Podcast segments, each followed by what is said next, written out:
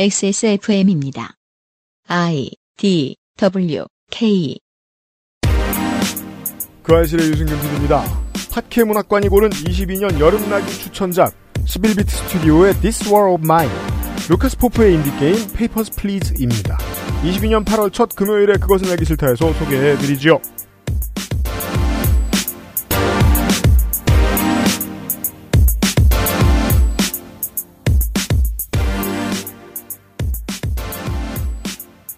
저는 윤세민 에디터와 함께 열심히 게임을 해보았습니다. 청취자 여러분 안녕하십니까? 네, 안녕하십니까. 윤세민입니다. 엔딩이 총 20개죠.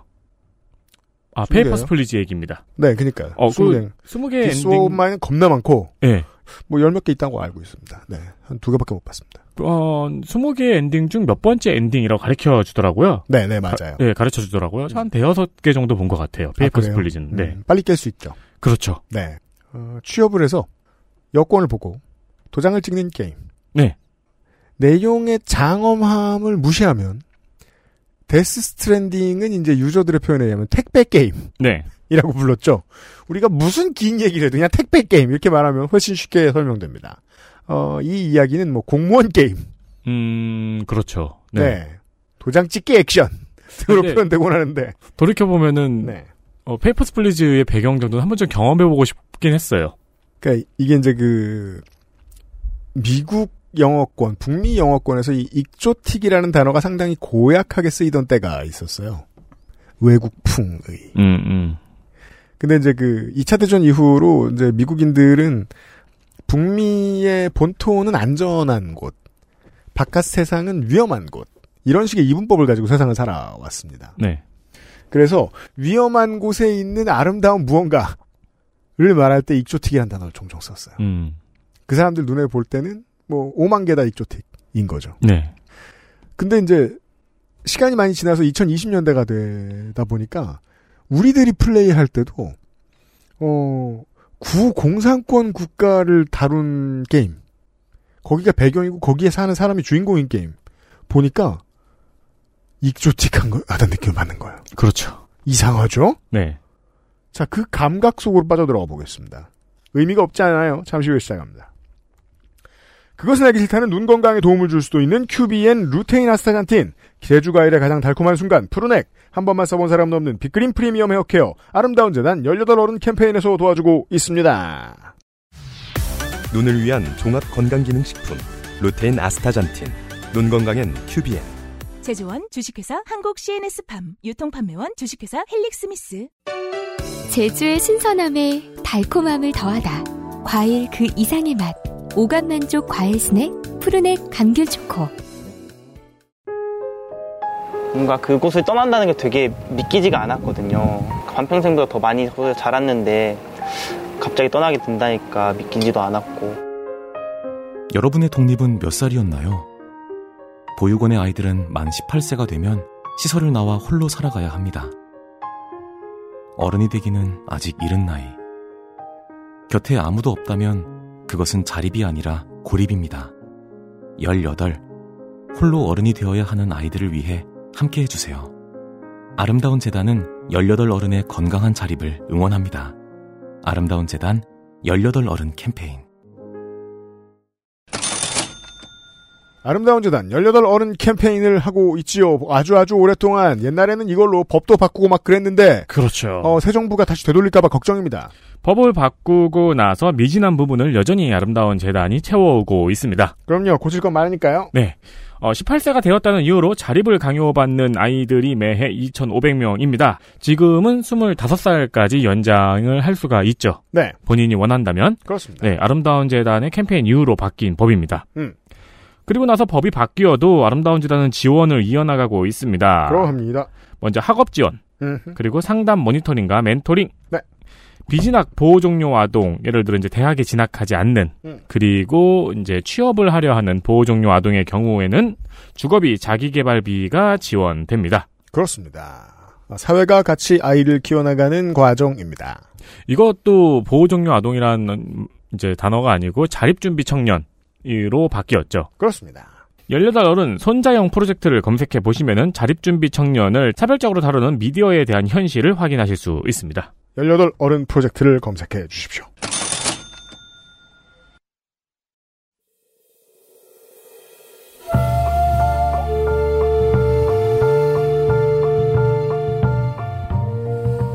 양서를 만나는 시간. 학회 문학관.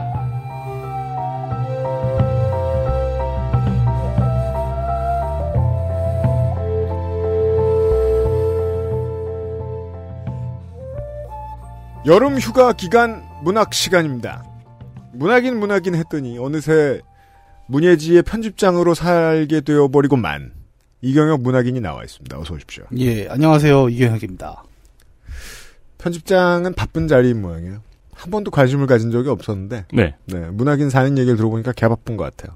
음, 입장이 바뀐다는 게 굉장히 큰 스트레스잖아요. 아, 네. 평생 원고를 쓰는 주는, 사람 주는 쪽에서. 원고를 이제 받는 쪽이 되니까. 다들 그렇게 얘기해요. 가수에서 기획자로 넘어갈 때, 그렇죠. 네, 선수에서 프로모터로 넘어갈 때, 어, 이 새끼들이 얼마나 X들이었는지 알게 된다. 그 대기업 퇴사하고 계열사 창업할 때. 네, 등등등. 보통 그렇죠. 그러니까 교사가 학생이 되고 학생이 교사가 되고 음. 작가가 편집장이 되고 편집장이 작가가 되면 이제 네. 이렇게 사람들 그렇죠. 아 서로 입장을 이해할 수 있게 된다. 음. 아니요, 그냥 둘 다 화가 납니다. 그렇죠. 모두를 싫어하게 됩니다. 네, 다 싫어. 네, 그것이 기본적인 나라는 존재의 디폴트 값이죠. 기본적으로 나는 이 정도는 아니었어라고 생각하면 주위 사람들이 웃기고 있네라고 하잖아요. 아, 나 웃기고 있는 하기만 해봐라. 지금 듣고 있는 사람들. 그래서 이런 일로 스트레스 받을 때 우리는 어, 휴가를 갑니다. 네. 하지만 휴가도 거르고 싶을 때가 많습니다. 요즘처럼 바깥에 사람이 많고 공익적인 이야기를 한 가지 하죠. 최근에 옛날에는 이제 20세기 때만 해도 어, 열대 및 아열대 지역에만 있었던 그 명절의 풍습, 물 쏘고 돌기 음, 네. 이런 잔치들이 전 세계로 퍼지고 있죠. 네. 한국도 기후가 바뀌다 보니까 그런 일이 되게 많아졌습니다. 그런 행사가 엄청 많아졌어요. 요즘 그런 행사나 콘서트 가는 족족 코로나 확진되고 있다고 하죠. 아, 그래요? 네. 음. 주의하셔야겠습니다. 갈 곳이 없어요. 그럴 때는 우리 문학 시간을 들어주셔야 되겠습니다. 그렇죠. 네. 사실 갈 곳은 많은데 음. 갈 생각 없으시잖아요,들. 네. 이런저런 이유- 이유들을 대면서 네. 말입니다. 그리하여 이번 여름에도 어, 문학 시간을 집어넣었어요. 예, 뭐 우리 제가 여름에 올 때는 항상 좀 그런 걸 갖고 와요. 뭐요? 이렇게 지금 해봐도 괜찮은 게임. 그건 이제 추석 때도 가지고 오셨고 겨울에도 가지고 오셨고 봄에도 가지고 지금 오시고. 해서는 안 되는 게임 뭐 이런 거. 이유가 다를 뿐이지. 포스탈. 뭐, 예. 그래서 요번에도 굉장히 이거는 어느 정도냐면 우리가 뭐 gaming PC 이런 거 있잖아요. 근데 네. 그런 거 아니어도 사무용으로도 돌릴 수 있는 게임 두 개를 맞아요. 한번 집어봤습니다. 만약에 이제 화끈하게 달고 네. 제 방 컴퓨터처럼 막 rainbow가 거대하게 돌아가고 근데 이 게임 하고 있다. 음. 모두가 비웃습니다. 특히 PC 커뮤니티에서는. 아, 그렇죠. 네. 그래서 아주 간단하고 어, 심지어는 그 플레이하는 규칙도 굉장히 간단해요. 음. 그래서 그런 게임들 있죠. League of Legends를 처음 하는 사람 시키면 못 합니다. 왜죠?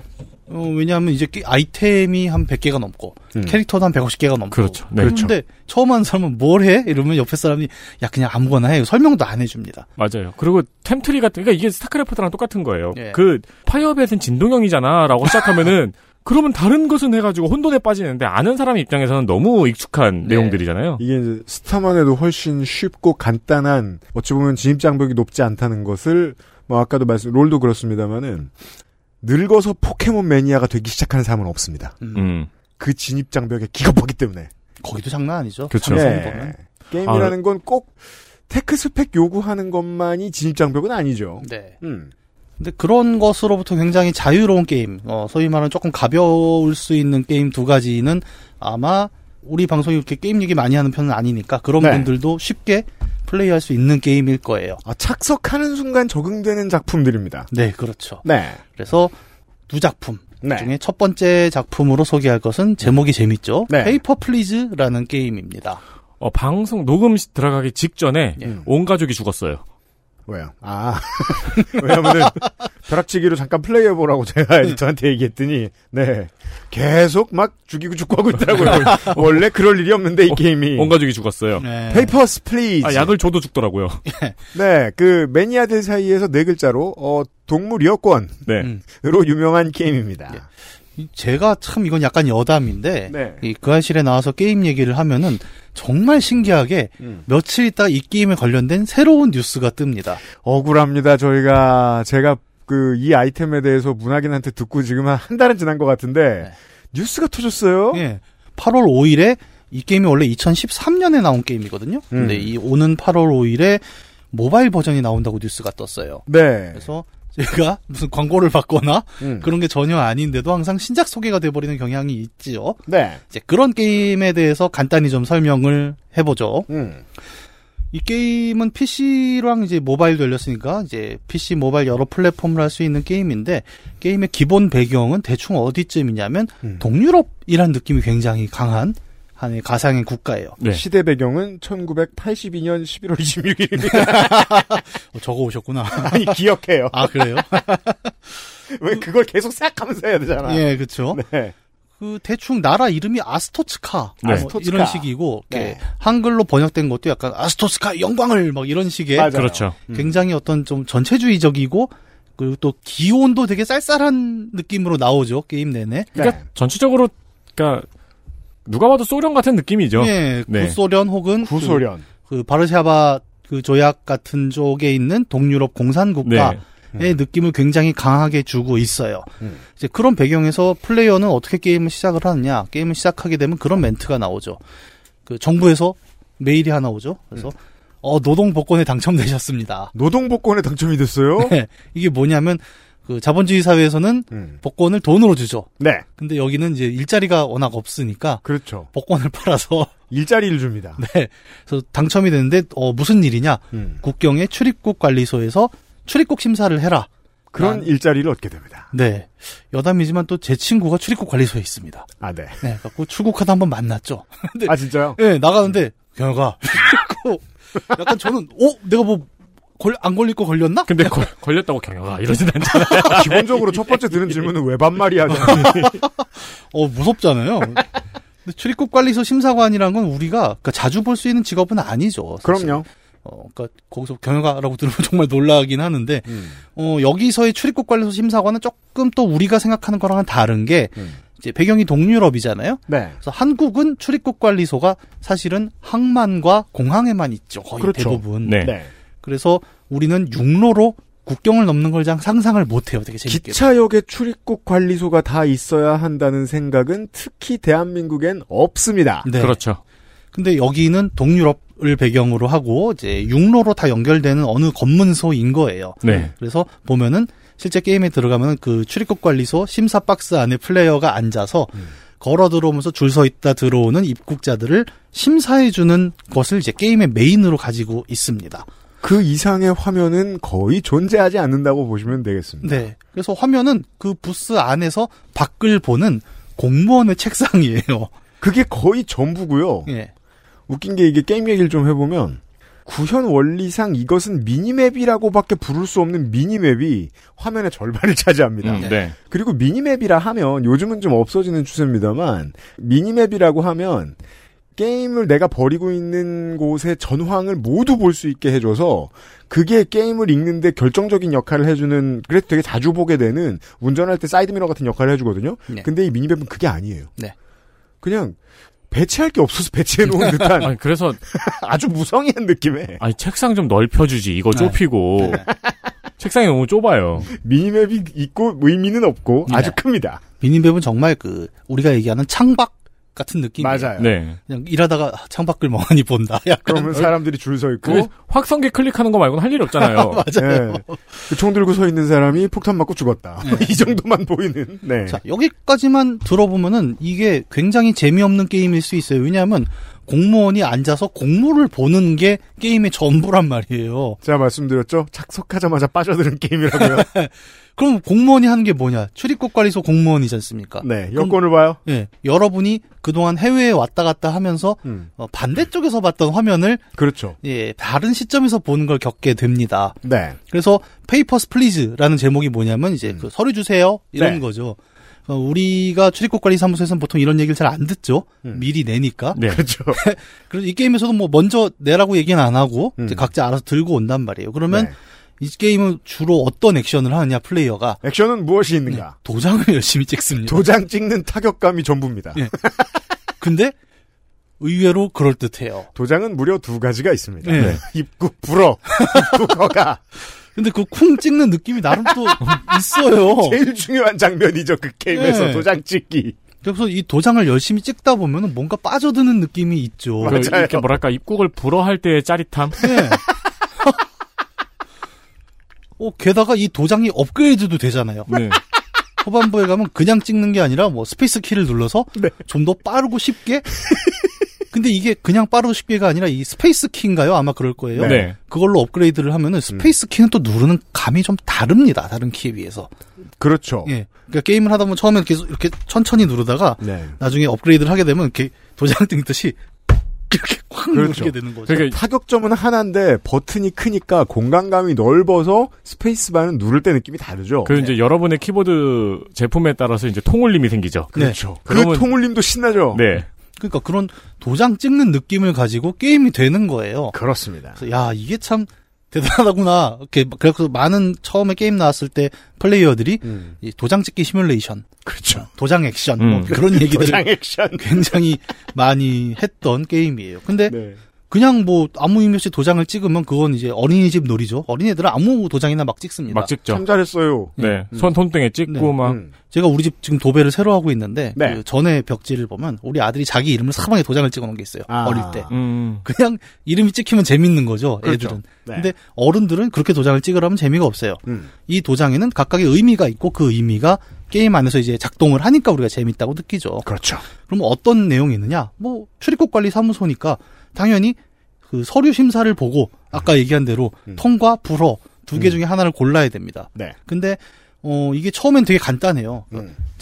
뭐 여건이 있으면 통과시켜 주세요. 네. 1일차가 그렇죠. 그렇죠. 네. 그러면 이건 정말 쉬워요. 그냥 음. 여건 있어요? 음, 없어요. 그럼 풀어. 음. 있으면 통과. 근데 2일차, 3일차, 4일차 올라갈수록 이 모든 관료제 조직이 그렇지만 네. 항상 그런 게 있어요. 요구사항이 늘어납니다. 예. 어, 인력은 그대로고 음. 기사 인프라도 그대로인데 네.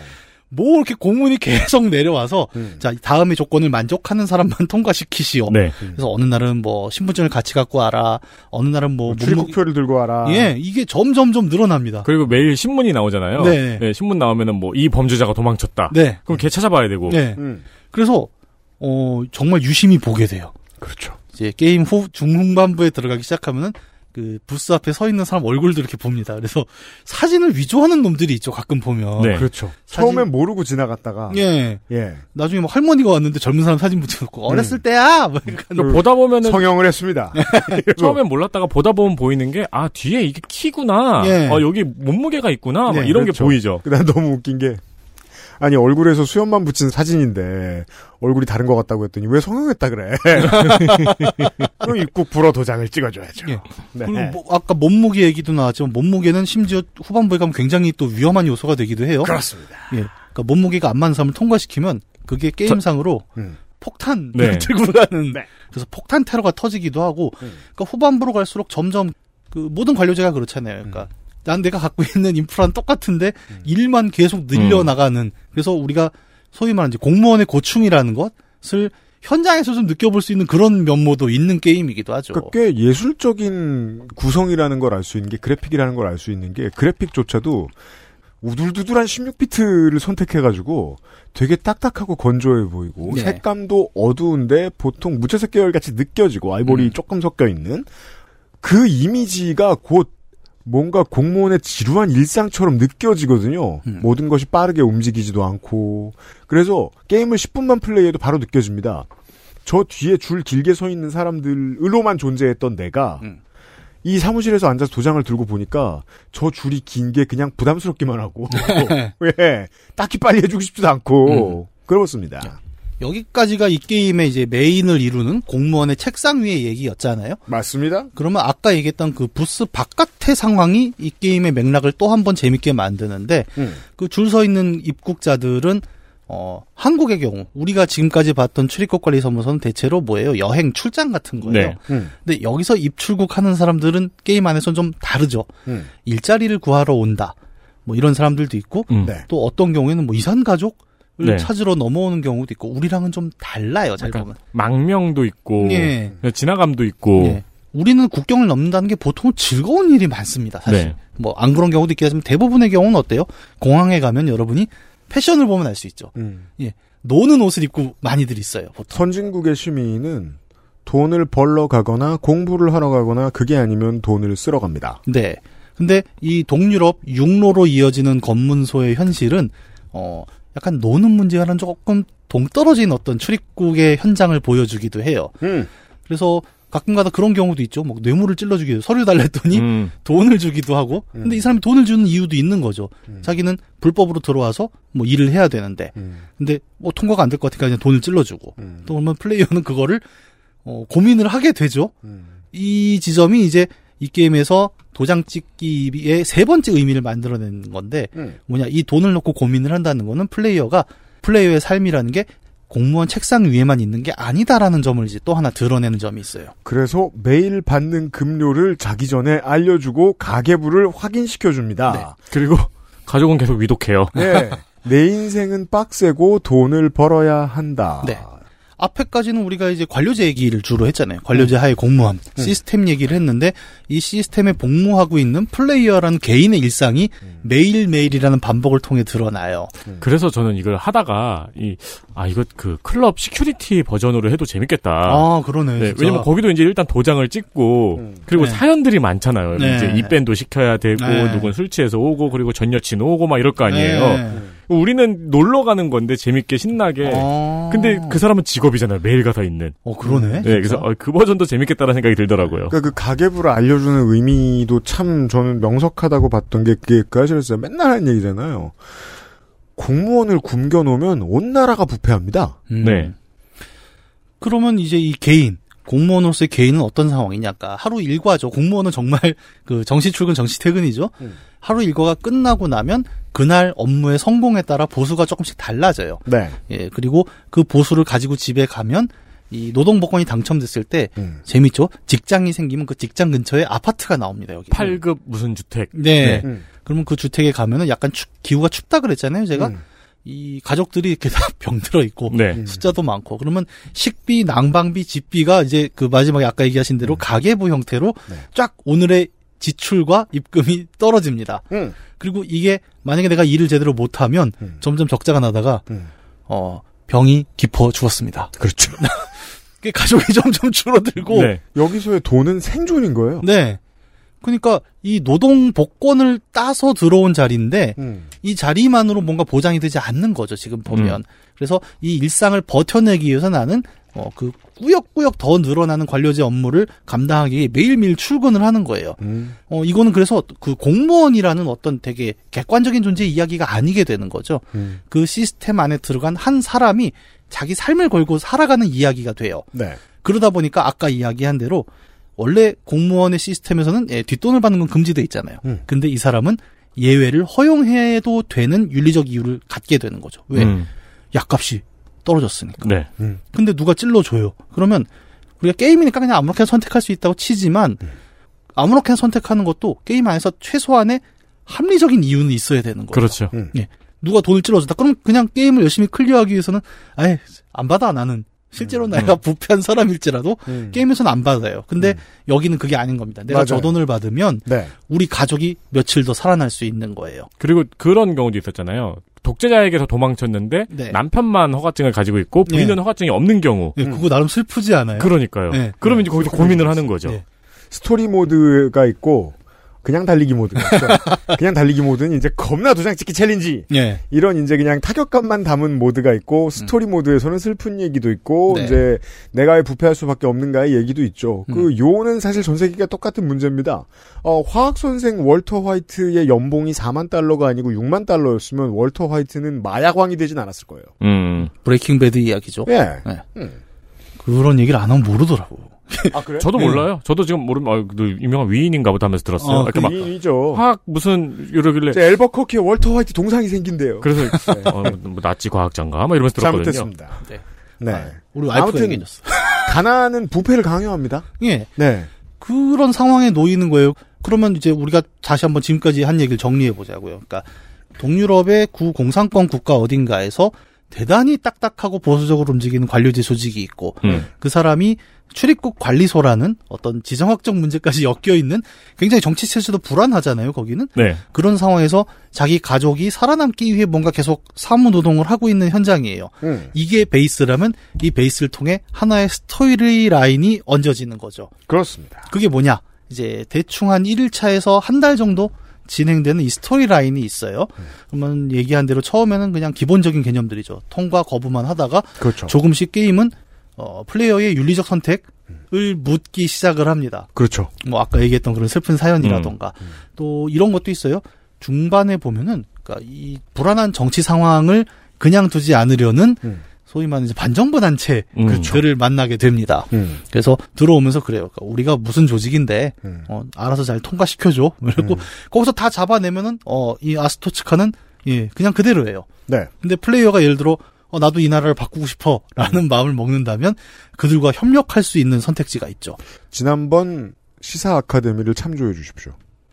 공무원이 정치적 선택을 해야 하는 순간은 적어도 이 Papers, Please에서는 하루에 수십 번씩 옵니다. 네. 그 근데 팁을 드리자면, 그러니까 한쪽 편을 선택하면 한쪽 편으로 가시는 게 좋습니다. 왔다 갔다 하면 왔다 갔다 하면은 그러니까 어느 쪽이 이겨도 당신은 예. 내가 망합니다. 결국 살아남으려면 이것도 되게 중요한 진리죠. 그러니까 그렇죠. 편을 잡으려면 네. 한번 잡고 배신하지 말아야 돼요. 양쪽 다 왔다 갔다 하면은 혁명이 일어난 뒤에 총살 당합니다, 보통. 네. 그런 이제 그래서 요새 이현주 의원이 눈에 밟히는 거예요.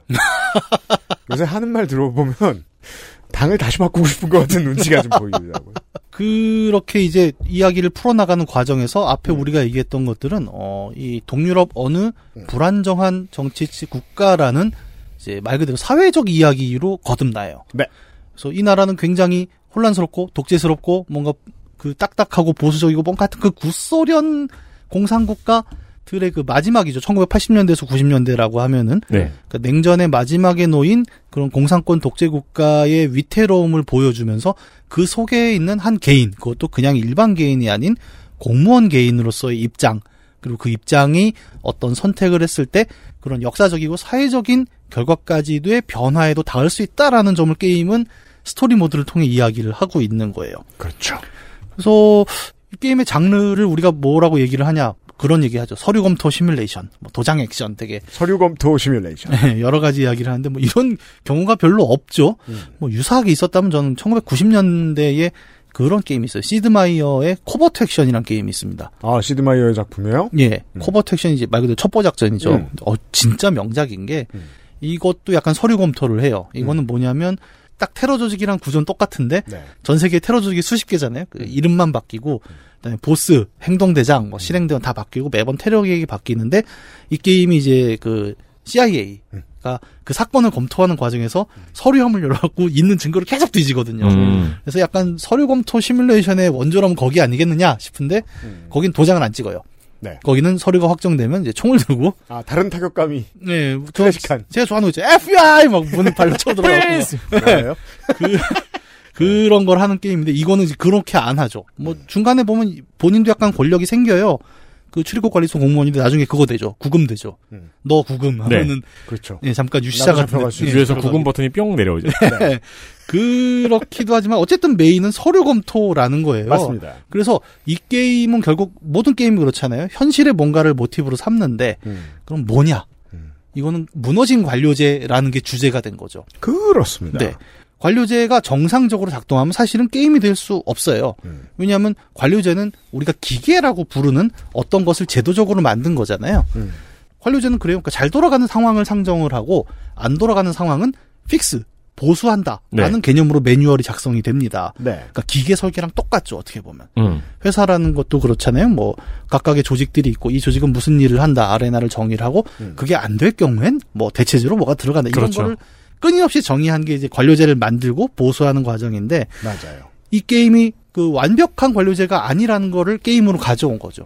여기 보면은 안 되는 게 계속 나오는 거예요. 그래서 어, 이런 질문인 거예요. 그러니까 관료제가 시스템이 설계가 됐는데 현장 테스트를 했더니 어 이거 이렇게 하면은 통과시켜요 말아요? 이런 상황을 계속 플레이어한테 음, 주는 겁니다. 있죠. 그리고 플레이어가 행동함으로써 그 관료제가 고쳐지는 거죠. 어떤 방향으로든. 음. 전통적인 게이머는 그 부분을 덮어놓고 있습니다. 왜냐하면 전통적인 개발자들이 그 부분을 덮어놓고 있으니까 GTA를 합니다. 어느 날 뭐 되게 못했습니다. Wasted 깨어보니 병원입니다. 그걸 일컬어서 이제 미국 게이머들은 이것이 오바마 케어다 이렇게 얘기했습니다. 그러니까 마법같이 되지 않아요. 행정 시스템이라는 것이 공공 서비스라는 것이. 근데 게임에서는 보통 무조건 됐어요. 게임이란 게 그렇잖아요. 결국은 뭔가 불완전한 상태를 완전하게 만드는 과정에서 재미를 만들어요. 어, 예를 들어볼까요? 테트리스가 대표적이죠. 가로줄에 구멍이 나 있으면 사람은 그걸 메꾸려 듭니다. 네. 예, 그리고 그걸 다 메꿨더니, 어, 너 다 메꿔서 한 줄 없애줘요. 그 쾌감. 그렇죠. 한 줄이 꽉 차서 없어진다는 그 쾌감이 이 게임의 본질이죠. 불완전함을 정리하는. 네. 네. 어떻게 보면 Paper Please도 그런 거예요. 관료제가 미처 다 설명하지 못한 어떤 순간들을 계속 보여줍니다. 음. 그리고 플레이어가 두 가지 선택을 할 수 있는 거예요. 크게는 어이 시스템 자체가 문제가 있어. 그러면 혁명을 통해서 정권을 엎어야지. 그렇죠. 이렇게 가거나 음. 아니면 아니야 그럼에도 불구하고 보수해서 쓰면 돼. 라고 음. 하면 어떻게 하냐면 어 매뉴얼대로 처리하고 이 사람을 구금하든 뭐 추방을 하든 뭔가를 합니다. 음. 이 선택은 그래서 한편으로는 정몽주와 이방원의 대담이기도 해요. 음. 예. 이런들 어떠하리 저런들 어떠하리 선택을 할 수가 있는 거고 네. 아니면 정말 갈아엎 뭐 갈아엎거나 지키거나 이 둘 중에 하나를 계속 보여주는 겁니다. 네. 혁명이냐, 예. 예, 개선이냐. 네. 그래서 뭐 이분법으로 얘기할 수는 없어요. 아까도 음. 얘기했지만 계속 중간만 타다지 죽는 사람들도 굉장히 많고 음. 뭐 그리고 그것이 어 단순히 시스템이나 이상적인 설계에만 얽혀 있는 것이 아니라 자신의 삶 그리고 자기 가족의 삶까지도 얽혀 있다라는 거를 그러니까 그렇죠. 예 우리가 관료제라는 시스템 안에서 살아가는 과정이 결국 내 삶까지도 얽혀서 음. 단순히 어 굉장히 형이사학적인 뭔가로만 떨어뜨릴 수는 없다라는 걸 게임은 계속 보여주는 거예요. 관료도 끼어 있다. 네. 존재로서 고민해야 하는. 그래서 뭐 여기서 얘기하는 건 시스템만 따로 얘기할 수도 없고 그 개인만 따로 얘기할 수도 없죠. 플레이를 하다 보면 그렇죠. 이 둘이 완전히 섞여갖고 구별이 안 되는 걸 느끼게 돼요. 맞아요. 예, 어느 그러니까 순간 딜레마인 거죠. 네. 관료제든 기계든 코딩이든 네. 100점은 넘는데 음. 90점은 안 됐고 70점 정도가 됐어요. 네. 그럼 이걸 뒤집어 엎을 것인가? 음, 아니면 맞아요. 보수를 할 것인가? 그 정말 우리 그 6월 시사 아카데미의 오- 오늘이 후속편인 게 이게 이제 이 Papers, Please라는 게임이 처음에 끄집어낸 질문 이게 너무 탁월했던 거예요. 음. 어, 새 것같이 깨끗한 지금의 전장 누가 만들었지? 네. 음. 관료제란 무엇일까? 네. 게임에서의 관료제란 제가 아까 설명했던 그런 거거든요. 그러니까 그런 역발상을 이야기하는 막 코미디언이나 이런 사람들 많이 있습니다. Mortal Kombat을 생각해 보자고요. 분명히 스토리 모드에서 어 내가 아까 그 사지를 떼어놨어요, 쟤를. 네. 다시 붙어 있어요. 그렇죠. 뒤에 어느 의사가 있는 음. 거예요. 놀라지도 않고 잠깐만 있어봐 이러면서 다시 다 붙여주는 그런 의사가 있는 거예요. 그 저는 시스템에 대해서 말하고 있는 예. 거예요. 시스템을 유지하는 것이 그걸 유지하는 데 쓰이는 인간에게 가지고 오는 고뇌란 음. 무엇인가? 이 질문은 의외로 현실적이기도 해요. 그래서 그러니까 뭐 저도 회사 생활을 꽤 오래 했지만 이제 회사라는 조직에서 생업을 하시는 분들이 항상 이제 쉬는 시간에 나와서 그런 얘기를 합니다. 아이 목 같은 회사 진짜 시스템하고는 진짜 음, 야 그걸 음. 그렇게 처리하면 어떡하냐 하는데 그러면 두 가지죠 또. 그러면 그 시스템을 내가 가서 고쳐볼까? 근데 그게 또 쉽지가 않다는 걸 우린 알고 있어요. 그쵸. 쉽게 고쳐지지 않죠. 음. 그러면 그냥 또 그걸 따르는 겁니다. 그러면서 누가 뭐라고, 하면, 아, 저희가 제일 많이 나오는 거 뭐예요, 드라마들. 저희가 규정이 그래서요. 어쩔 수 없어요. 사실 그거는 Paper Please 하다 보면 딱 느껴지는 어떤 음. 순간들이 있는 거죠. 그러니까 아까 얘기한 안타까운 사람들이 분명히 있어요, 국경에서. 생각해 보자고요. 왔다 갔다 하면 안 돼요. 그러니까 노조 지부장이었다가 승진해서 어 인사과장이 돼요. 망합니다. 망해. 양쪽 모두에서 예. 으깨집니다. 그렇죠. 그런 어떤 현실적인 문제들이 네. 어, 어떻게 보면 우리에겐 굉장히 좀 먼 느낌이죠. 동유럽, 음. 8, 90년대 동유럽이라는 시간적으로도 공간적으로 조금 먼 느낌이지만 음. 한편으로 우리가 이거를 되게 어 되게 재밌다 한국에서도 음. 즐겁게 받아들이는 이유에는 어떤 그 동서 과거 현재를 막론하고 공통적으로 작용하는 그 시스템과 개인이라는 문제가 굉장히 마치 실습 교재처럼 음. 잘 다뤄지고 있다. 그런 점이 굉장히 재미의 포인트다라고 맞아요. 저는 생각을 해요. 이해할 수 있는 것도 많은데 서구권의 자본주의의 철의 장막 이쪽 에서 평생을 살아왔던 나라 사람들한테는 이 게임의 환경이 말 그대로 익조틱. 네. 이죠. 그걸 발견했던 할 일 없는 사람이 이걸 문화어 patch를 만들었던 거고. 네. 좀 몰랐는데 고 우리나라 사람이 한 거라면서요. 예. 그, 그 사실 문화어 그리고, patch가 있습니다. 그리고 사실 그러고 아니면 누가 하겠어요? 그 얘기를 내가 2부에 하려고 대본 뒤에 써놨구만 꼭. 미안합니다. 네, 짧게 하고 건너갈게요. 네. 하여튼 Paper Please는 그런 게임이에요. 근데 네. 어 그래서 초보자들도 도장만 잘 찍으면 할 수 있고 특히 음. 이제 좀 나이가 좀 되신 분들은 이제 슬슬 동체 시력이 떨어지잖아요. 네. 전혀 관계가 없습니다. 아 그리고 그렇죠. 도장을 못 찍어도 하실 수 있는 게 실제로 도장을 파와서 찍는 게 아니고요. 도장을 찍는 버튼을 누르는 겁니다. 그, 그 노안이 온 노년 게이머 여러분들한테 이게 왜 반가울 게임이냐면 2013년 작품이잖아요. 네. 네. 전 이걸 2013년에 해봤습니다. 네. 그때도 느꼈습니다. 정지 화면을 오래 들여다보는 게 의미 있는 게임은 한 20년 만에 처음인 거예요. 아마 전 세계 어딘가에는 실제 우리 그 도장 찍는 거 있잖아요. 네. 이렇게 하면 뒤집어서 날짜 찍히는 예. 거기에다가 이렇게 해가지고 그 space랑 연결해가지고 코딩한 사람도 있을 거예요. 아, 그럴 있을 것 같네요. 아, 그리고 또 remapping 하면은 금방 네, 그 키 6개 있는 키보드로 그렇죠. 대충 6개까지나 필요한가? 아니 그거 말고 실제로 도장과 연결을 해서 아, 그렇죠. 네, 제가 하고 싶었던 말은 90년대 초반에 신장의 야망 할 때의 느낌인 거예요. 음. 정지 화면을 들여다보면서 그 다음에 뭐 하지? 네. 생각하는 그 기분. 음. 예, 그걸 느낄 수 있습니다. 네. 그러면서도 게임은 굉장히 또 박진감이 넘치기도 하죠. 그니까요. 오! 이거 누구야? 그리고 시간에 쫓기잖아요. 계속. 나중에 시간이 쫓겨요. 나중에 네. 시간을 쫓겨요. 그 저기 뭐 아까 얘기한 대로 그러니까 성공률이 자기 급료에 영향을 주는데 그렇죠. 오늘 마감을 제대로 못 쳤는데 음. 막문 닫히기 5분 전 이러면은 마음이 급해져서 저 잘못 찍습니다 도장을. 네. 솔직히 현실에서는 주인공은 무능한 공무원입니다. 하루에 다섯 명 처리하고 여섯 명 처리하고 줄은 100명이 서 있는데. 아무도 입국할 수 없어요. 이 세계에서 유능하다는 건 사실은 출입국 관리소에 있지 않는 거죠. 뒷돈을 찔러서 윗자리로 갔어야죠. 음. 그렇죠. 예, 그런 점도 좀 드러나요 게임을 하다 보면. 음. 그래서 어, 올 여름에 간단하게 즐길 수 있는 게임 8월 5일 이후에는 모바일로도 즐길 수 있는 Paper Please가 오늘의 첫 번째 추천작이었습니다. 좋아요. XSFM입니다.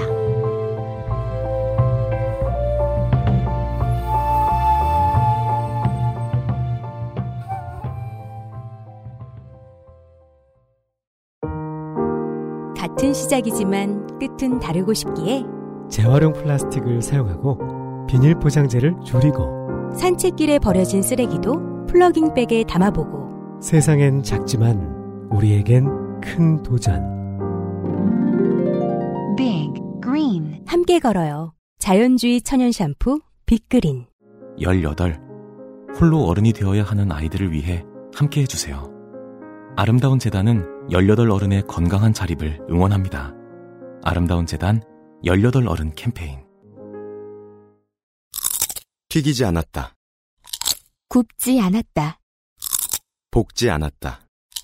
얼리지 않았다. 원적에선 복합 건조로 만들어낸 과일 그 이상의 맛. 오감만족 과일 스낵 푸르넥. 잠시 게임 먹거리 광고를 하고 지나가겠습니다. 원적에선 복합 건조로 만들어진 웰빈 간식 푸르넥.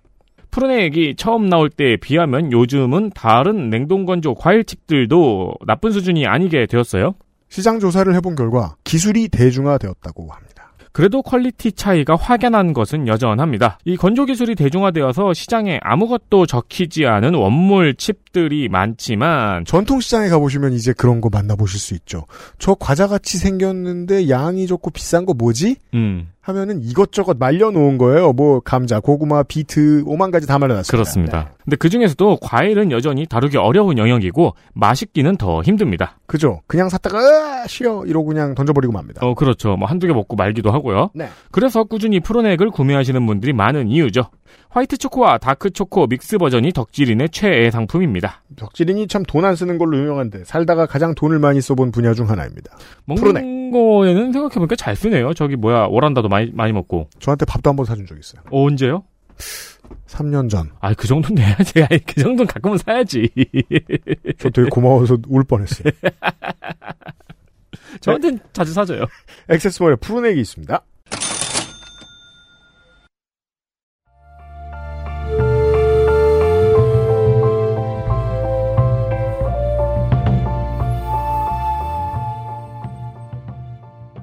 광고를 듣고 돌아왔습니다. 올여름의 문학 시간입니다. 문학인 혹은 어, GG 편집장과 함께하고 있습니다. 어, 자, 2010년대에 나온 게임 두 개를 소개해드리고 있습니다. 공통점은 쉽다. 네. 두 번째 게임은 2014년에 나온 게임이고 이 게임은 아마 이름은 많이 들어보셨을 거예요. 게임의 원제는 This War of Mine. This War of Mine. 예, 나의 전쟁 뭐 이렇게 번역이 되겠죠. 네. 어, 이 게임도 이제 기본 배경을 설명하면 앞에랑 비슷해요. 음. 동유럽 어딘가입니다. 음. 이것도 현대 이제 한 20세기, 21세기 근처의 동유럽 어디죠? 네. 여기도 뭐 실존하는 어떤 동유럽을 대상 가상의 국가를 예, 정해놨습니다. 가상의 국가인데 음. 어, 이번에는 아까는 그래도 그냥 어쨌든 하나의 국가였잖아요. 음. 근데 This War of Mine의 국가는 내전 상태입니다. 전쟁입니다. 전쟁터예요. 그 우리가 뭐 내전이라고 하면 동유럽 내전이라고 하면 우리가 되게 소위 말하는 어 이거 약간 편견이 들어간 얘기지만 뭐 발칸반도 쪽을 많이 생각을 하죠. 네. 그 이름이 막 너무 헷갈리잖아요. 옛날 사람들은 요즘 국가 이름을 제대로 알지도 못해요. 하도 이제 그 국가들이 바뀌어 갖고 음. 그때 뉴스에 엄청나게 나왔던 그 내전의 현장들을 아마 기억을 하실 거예요. 보통은 이제 유고슬라비아, 뭐 보스니아 헤르체고비나, 네. 네. 그런 그 내전의 참상들이 미디어에 엄청 보도됐던 걸 기억하신다면 이 게임이 딱 그 미디어에 비춰진 동유럽 어딘가의 도시 내전 현장을 다루고 있다는 음. 걸 금방 캐치를 하시게 될 거예요. 그 현장으로 들어갑니다. 네. 근데 이상한 점은 보통 2000년대, 90년대의 게임은 동유럽 어딘가에서 전쟁이 일어나고 있으면 거기에 들어가는 사람은 미국 군인이거든요. 네. 네. 그리고 그가 다 때려붙잡습니다. 그렇죠. 네. 예전에 그 미군이 전 세계를 막 그랬던 거 제가 아직도 기억을 하는 게 맥가이버 시즌 1 기억하세요? 시즌까지는 구분 못해요, 저는. 너무 어릴 때라. 그 첫 편이 얼마나 그냥 그 맥가이버가 당시 이제 아프가니스탄에 가요. 어, 네. 예, 근데 거기 이제 낙하를 해서 동네 꼬마를 만나는데 동네 꼬마한테 말을 거는데 영어로 대답합니다. 아, 알아요. 네, 예. 알아요. 어렸을 땐 몰랐어요. 근데 이걸 나이 먹고 다시 구해서 봤는데 너무 놀라운 거야. 아니, 앞으로서 영어로 물어보는데 영어로 대답을 해? 그래갖고 지금은 막 친구들하고 싸웠다니까요. 저게 미국 제국주의의 표현이냐? 아니면은, 어? 쟤는 원래 미국 스파이였던 거냐? 어, 그런 고민들이 있었던 게 나는데, 이 게임에는 어떤 그 미군이라는 개념은 없어요. 음. 그러니까 그 조금 더 카메라가 좁게 들어가죠. 우리가 보통 게임에서 전쟁을 다룬다고 하면 사람들이 어, 대부분의 게임들이 어떤 관점이냐면 군대 혹은 국가를 컨트롤하는 입장에 섭니다. 그렇죠? 그래서 병력을 움직인다. 맞아요. 혹은 뭐 정책을 결정한다. 뭐 그런 쪽에서 전쟁을 다루는데 이 게임은 그게 아니라 전쟁은 배경이에요. 어, 게임을 시작하면 정말 다 무너진 건물 폐허 속에 있죠. 플레이어가. 그리고 shelter. 그러니까 일종의 피난처로 피난처, 네. 정말 여기저기 다 부서진 건물 하나를 받고 플레이어는 여기서 그냥 살아남는 게 목표예요. 근데 그죠. classical하게 생각하면 이건 전쟁 게임이 아닌데 네. 배경이 전쟁이고 전쟁이 아니면 이런 게임을 만들 수 없는 게임인 거예요. 따라서 이것도 전쟁 게임입니다. 네. 전쟁통에서 그냥 살아남기. 예. 심지어 이 전쟁은 굉장히 우울한 게 게임의 목표 자체가 어, 이 전쟁이 끝날 때까지라고 표현이 안 돼요. 그렇죠. 게임은 언제까지를 살아남는 걸 목표로 했냐면 이 내전이니까 양 진영이 있을 거 아니에요. 두 진영 사이에 휴전이 성립할 때까지를 게임의 조건으로 삼습니다. 맞습니다. 그러니까 뭐 민간 입장에서는 이게 전쟁이 끝나냐 안 끝나냐가 중요하지 않다는 되게 중요한 전제예요. 주인공의 시각이죠. 네, 뭐 어디가 이긴다 진다 음. 아무런 상관이 없습니다. 그저 나는 휴- 빨리 휴전이 됐으면 하는 거예요. 네. 그러니까 이 전쟁이라는 것을 바라보는 민간인의 관점, 이 전, 그 전장의 당사자에서 민간인은 늘 배제되어 왔잖아요. 그래, 예. 근데 그 민간 입장에서는 다 필요 없고 빨리 휴전했으면 좋겠다는 거예요. 우리가 이해 못하는 듯 이해하는 부분입니다. 네. 우리는 휴전 상태를 그렇게 우리 평생을 살았잖아요. 네. 근데 우리한테는 그냥 전쟁을 안 하는 게 전쟁이 끝난 거예요. 예. 예. 민간인 입장에서 전쟁을 다뤘다는 굉장히 어, 기존 게임에서는 보기 드물었던 한 시점을 이제 잡아내는 거죠. 그렇습니다. 그래서 이 파괴된 도시에서 플레이어가 해야 되는 거는 어, 처음에 주어진 그 다 무너진 건물 안을 어떻게든 복구를 해요. 그것도 진짜 눈물 나죠 보면. 장난 아닙니다. 네, 처음엔 도구가 없으니까 땅을 그 무너진 흙을 네. 손으로 막 팝니다. 맞습니다. 그, 그, 그 금방 지치잖아요. 네. 그리고 물이 없어요. 그래서 오염된 물 조금 있고 뭐 그다음에 네. 비가 오면 이제 빗물 받아야 되고 이런 네. 상황이고 어 제일 최악은 뭐냐면 여기는 낮에 나갈 수가 없어요. 그 처음 해보면 네. 되게 마인크래프트의 어려워진 버전처럼 느껴집니다. 예. 야, 차라리 밤에 못 나가는 게 낫지. 이게 무슨 물이 썩질 않나? 네. 네. 낮에 못 나가는 이유는 낮에 나가면 양쪽 진영의 군대에게 오사를 받아서 죽어요, 그냥. 음. 네. 여기까지는 저거랑 거의 비슷하네요. 나는 전설이다랑. 어, 그렇죠. 영화. 약간 네. 그 느낌이죠. 음. 그러니까 아포칼립스라는 상황은 똑같은 거예요. 네. 아포칼립스인 건 전쟁이나 좀비 뭐 아포칼립스나 똑같거든요. 아. 실제로 저는 이 게임을 안 해봤는데 예. 이 게임과 동일한 형태, 동일한 인터페이스의 휴대폰 게임인데 좀비 상황을 상정한 그 아. 광고를 굉장히 많이 봤거든요. 이게 이제 저는 나중에 그런 얘기는 들었어요. 뭐랄까 모바일 액션 게임을 가지고 세계관을 만든 것 같다라는 평가를 제가 받던 것 같아요. 왜냐하면 PC 게임이 2010년대 이후에 횡 스크롤이 나오는 게 그렇게 흔한 일은 아닙니다. 근데 아마 지금 윤세민 에디터가 얘기한 그 게임 광고는 이제 실제 게임과는 굉장히 다른. 아 요즘엔 그렇다고 하다 하면서 하다면서요. 예. 그러니까 실제로 들어가면 보통 그런 식이에요. 옛날에 판빌 같은 거 있죠. 음. 그냥 이렇게 뭐 하나 심어놓고 뭐 몇 분 뒤면 완성이 되는데 음, 음. 빨리 하려면 돈을 얼마 내세요. 그런 게임들인데 광고는 그렇게 합니다. 광고는 그런 식으로 한 거죠. 그래서 요즘은 그게 약간 밈이기도 해요. 그러니까 게임 광고와 게임이 전혀 매치하지 않는 것 같고. 그래서 열받아가지고 광고에 나오는 게임을 사람들이 만들기도 하고 그러잖아요. 네 맞아요. 네. 네, This War of Mine 이게 모바일 버전이 있나? 제가 그건 체크를 못 제가 해봤는데. 좀 검색 그 App Store에서는 검색을 해봤는데 이제 그 올해에 Xbox One하고 Series S용하고 플스 5용으로 이제 Final Cut이 나왔다는 걸 예. 알고 있습니다. 예. 몇 제가- 가지의 이야기가 또 추가돼서. 네. 네. 아, 참고로 이 게임에는 이제 몇 가지 DLC가 있는데 음. 그 전쟁고아 지원 DLC가 있어요. 음. Final Cut 같은 경우에도 사게 되면 금액의 일부분을 이제 전쟁으로 고아가 된 친구들에게 기부하는 프로모션이 같이 있으니까 음. 뭐 의미도 좀 있을 겁니다. 네. 그런 얘기를 했지만 이제 shelter 얘기를 다시 돌아가 보죠. 그 무너진 shelter에서 플레이어는 살아남아야 되는데 음. 이제 낮에 못 나간다 그랬잖아요. 그렇죠. 근데 물건이라는 게 어때요? 식품도 그렇고 물품도 그렇고 결국은 떨어지기 마련이거든요. 네. 결국 외부에서 조달을 해야 되는데 음. 그럼 이제 밤에 몰래 나가야 됩니다. 네. 그러면 밤에 나가면 되게 웃긴 게 사람은 짊어질 수 있는 또 짐의 한계라는 게 있죠. 맞아요. 그럼 뭐 우와 진짜 막 어디 가면은 막 식품도 많고 막 이렇게 음. 잔뜩 주워오게 되는데 다 못 들고 와요. 인간에겐 인벤의 한계가 있습니다. 예. 그래서 결국은 이제 조금 조금 가져오는 걸로 버텨야 되는데 문제는 뭐냐 사람이 그럼 밤에 잠을 못 자잖아요. 음. 그러면 결국은 시름시름 알아요 또 네. 잠을 못 자고 막 면역력이 떨어집니다. 예. 그래서 결국은 혼자는 못 합니다. 음. 그래서 이 게임은 중간에 동료 시스템이 생기죠. 네. 이 쉘터가 하나 있으면 누가 또 찾아오기도 해요. 그래서 음. 어 제가 어디 잘 데도 없고 그런데 같이 좀 뭐 이런 경우도 있고 음. 시작할 때부터 같이 있는 또 동료들이 있죠. 네. 그러면 얘들이 어 돌아가면서 이제 소위 말하는 파티 플레이를 하는 거죠. 음. 그래서 오늘은 누가 불침번을 살까요? 그렇죠. 오늘은 누가 잘까요? 누가 밖에 나가서 음. 밤에 물건을 가져올까요? 음. 이걸 또 잘 돌려야 됩니다. 전략이 중요해집니다. 예. 이게 만약에 불침번을 안 세우잖아요? 음. 그러면 또 무슨 일이 벌어지냐면 네. 누가 밤에 약탈을 합니다. 들어와서. 싸울 일이 없느냐? 네. 많죠. 예. 네. 근데 싸우는 걸막 전투를 하는 게 아니에요. 그렇죠. 불침번 안 세우면 다음날 아침 일어났는데 네. 물건이 다 털렸습니다. 음. 그리고 막그 물건 털게 되면 정말 멘탈도 나가요, 같이. 그, 멘탈은 되게 중요합니다, 이 게임에서. 예. 아, 멘탈이 내 멘탈이 아닙니다. 네. 게임 안에 수치가 있어요. 음, 네. 멘탈 수치가. 그것도 쭉 떨어지고, 음. 그, 실제로 전투를 한 건 여기 캐릭터 중에 이제 전투 캐릭터가 하나 있긴 해요. 음.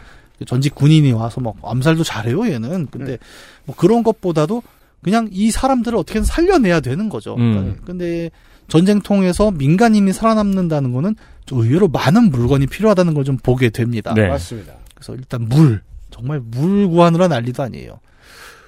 아주 현실이죠. 네. 예. 왜냐? 도시에서는 수도꼭지를 틀면 나오는 게 물이지만 음. 이 도시는 지금 기능을 잃었거든요. 음. 그러니까 수도관이고 전기고 뭐다 나간 상태예요. 근데 예전에 그런 책도 있었잖아요. 그러니까 도시에서 그런 인프라가 딱 끊어지게 되면 며칠이나 버틸 수 있는가. 네. 그 얘기가 있더라고요. 아파트는 그냥 그대로 사막이 된다는 거죠. 전시와 평시의 가장 큰 차이는 기초 인프라입니다. 네. 그리고 기초 인프라는 없으면 사람들이 그대로 죽어나가기 시작하고요. 네. 예를 들어 당장 내가 16층 아파트에 산다고 쳐봅시다. 근데 물이 끊겼어요. 음. 전쟁으로. 음. 그러면 16층은 뭐가 문제냐면 물을 길러 1층까지 내려갔다 그렇죠. 올라갔다를 계속 반복해야 되는 상황인 거죠. 네. 그리고 엘리베이터도 안 돼. 그러니까 높은 확률로 엘베가 안 될 거예요. 네. 그리고 면적 대비 너무 많은 사람들이 모여 있기 때문에 네. 그 많은 사람들이 충분히 쓸 수 있는 물을 저장할 공간도 녹록지 않죠. 그렇죠.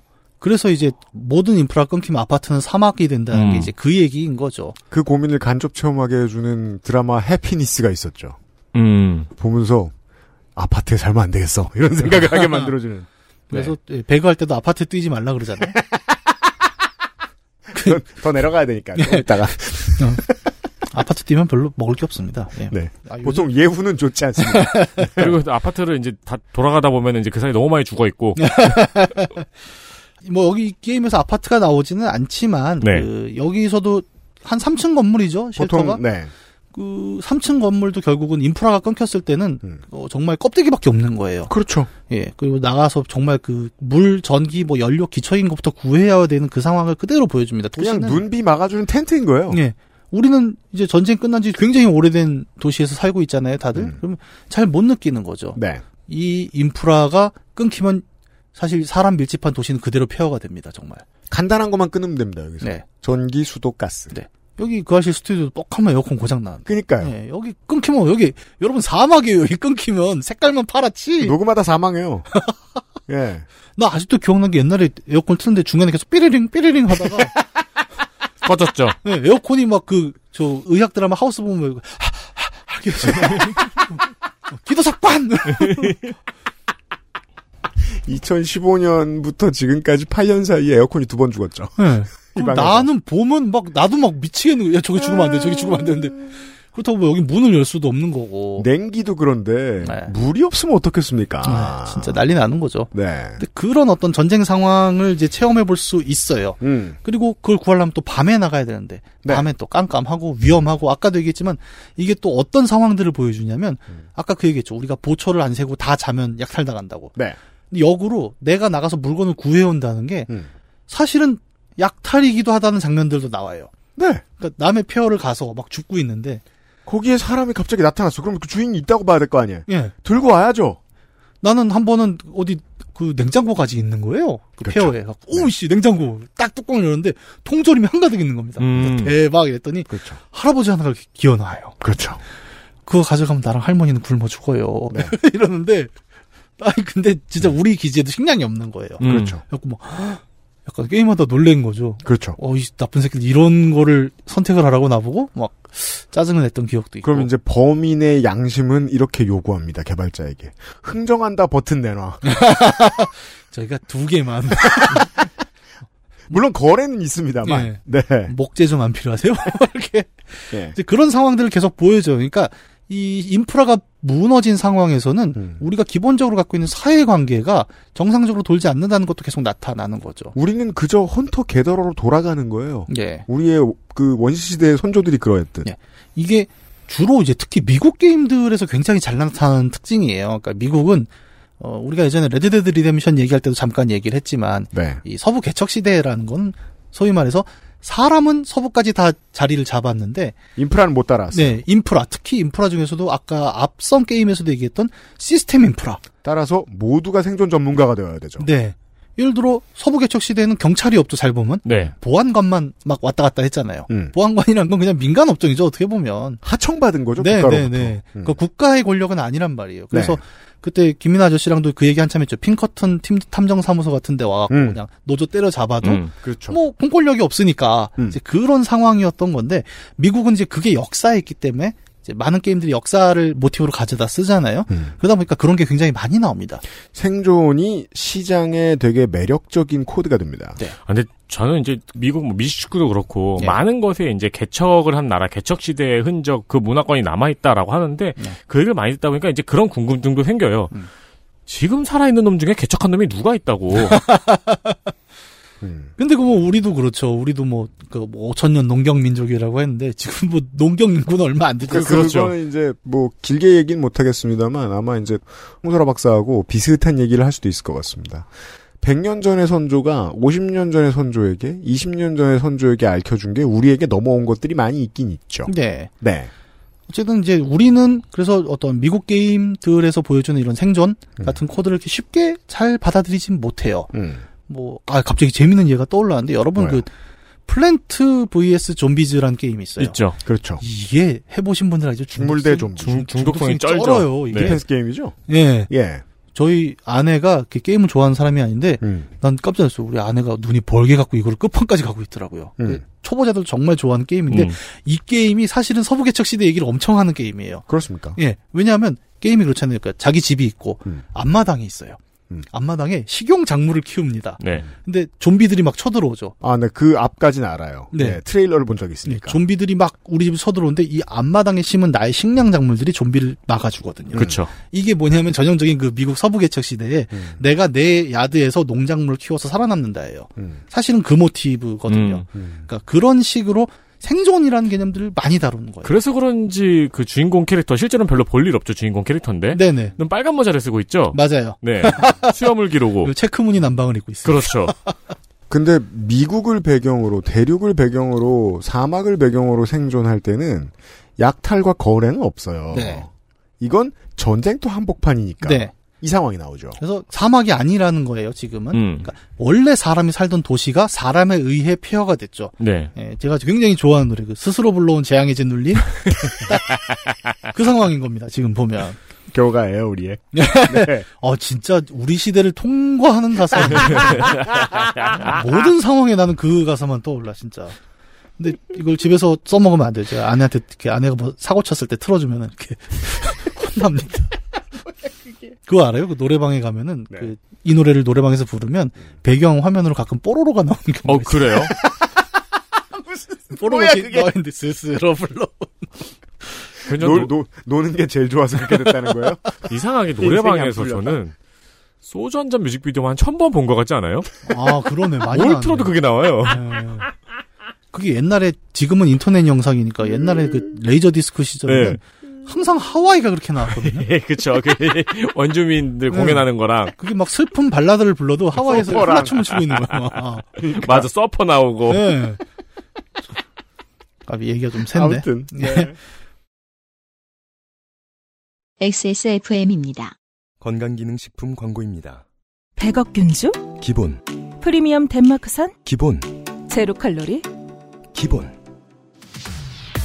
기본은 충분하다. 이제는 맛있게. 눈꽃처럼 사르르. 프리미엄 유산균. 큐비엔 사르락토. 제조원 비포단 유통판매원 주식회사 헬릭스미스. 당귀뿌리 추출물 75%, 콜라겐, 엘라스틴, 세 가지 유산균 컴플렉스, 이 모든 걸 하나로 Big Green 안젤리카 샴푸. Big Green 두피 강화 천연 샴푸 빅그린 안젤리카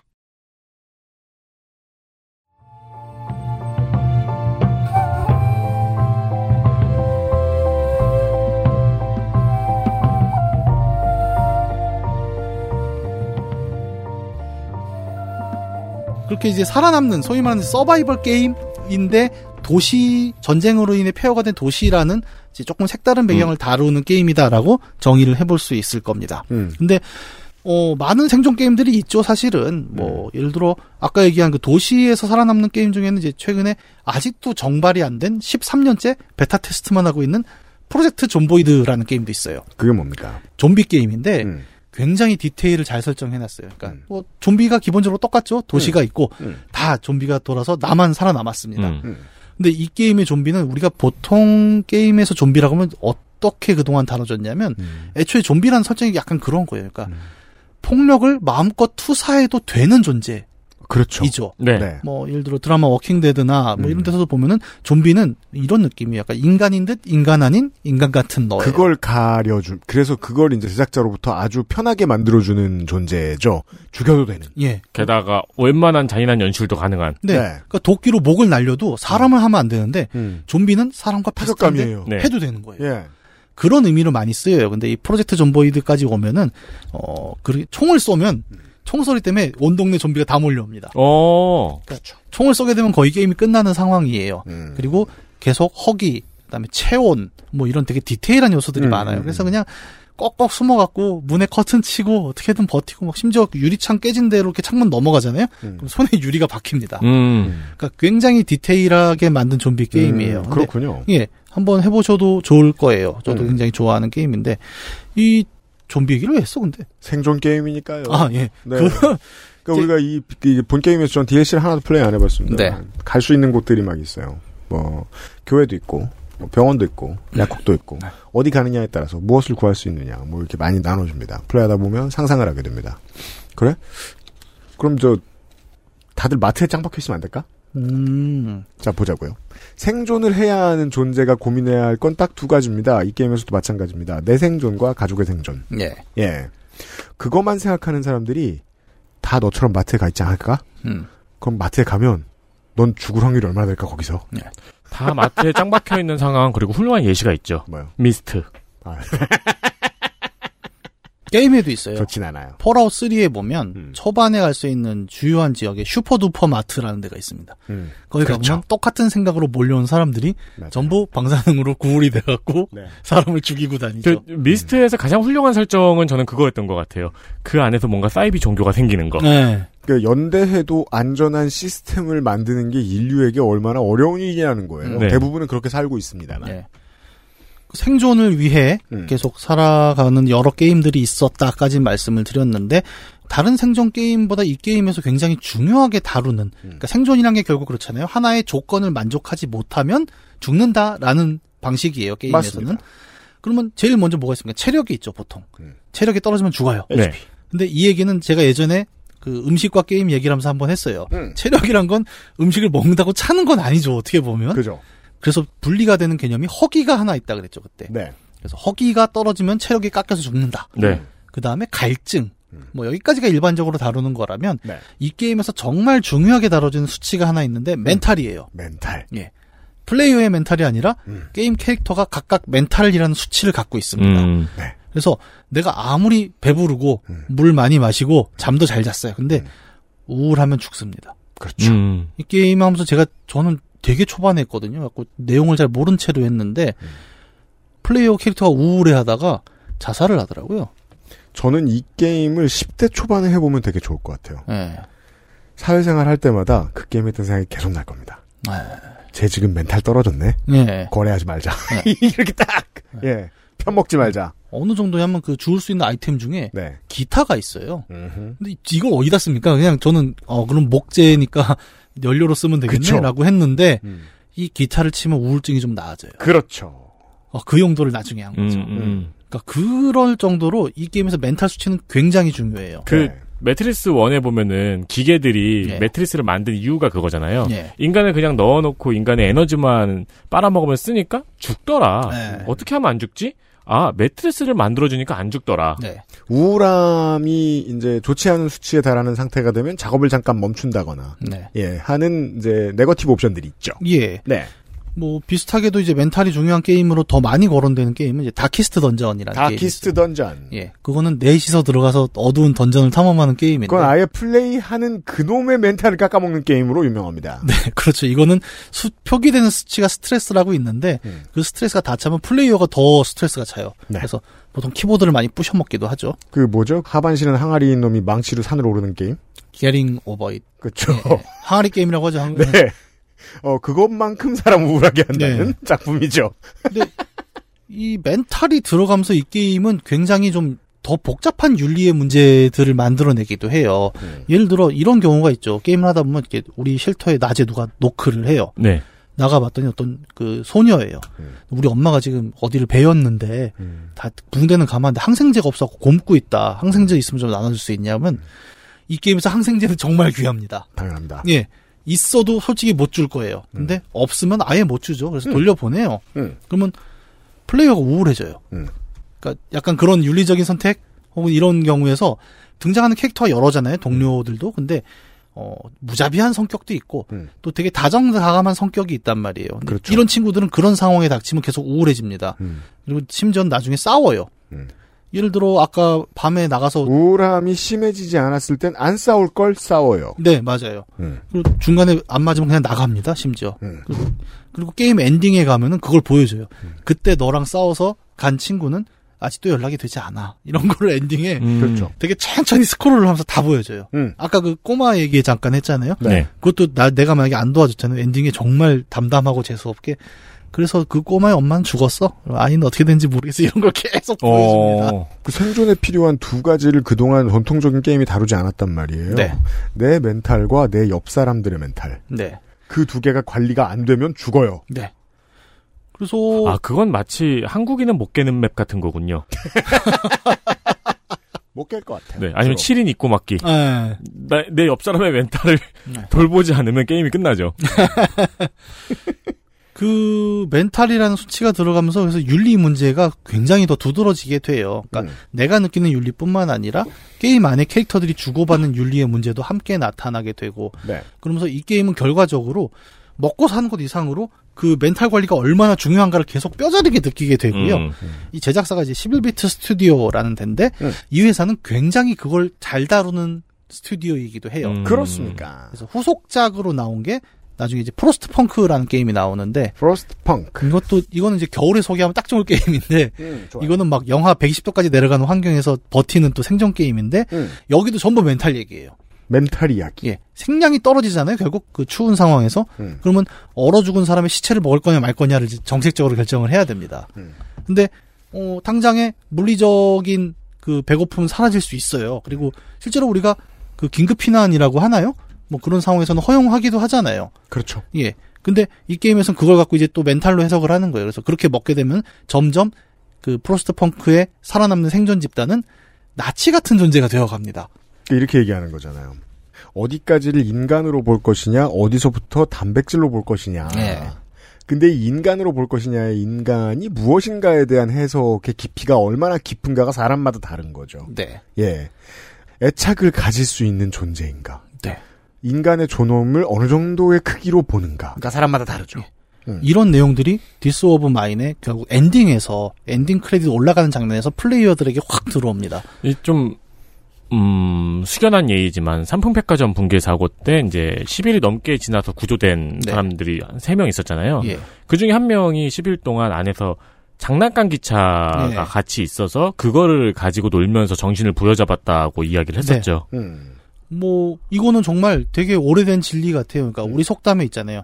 호랑이한테 물려가도 음. 정신만 차리면 산다고. 음. 그게 어떻게 보면 멘탈의 중요함을 이야기한 거고 음. 전쟁 속의 민간인이라는 건 뭐 우리로서는 어, 우리 세대는 거의 겪어보지 못한 극한의 상황일 거예요. 근데 네. 그런 속에서 이 게임사는 무엇이 민간인에게 가장 음. 중요했는가라는 질문에 대해서 우리는 멘탈이라고 생각해. 라는 답을 하나 보여준 거죠. 그렇습니다. 그래서 게임의 엔딩에 보면 그 멘탈이 중요하다는 걸 계속 보여줘요. 아까 얘기했지만 당신이 생존을 위해 선택한 결과가 어떻게 나왔는가를 되게 담담한 톤으로 흑백으로 이렇게 쫙 스크롤을 보여주거든요. 음, 누구는 그때 어떻게 돼서 죽었다. 그러니까 너의 멘탈이 만약에 조금 남아 있다면 지금 깨줄게. 예, 맞아요. 딱 그 네. 느낌이에요. 네.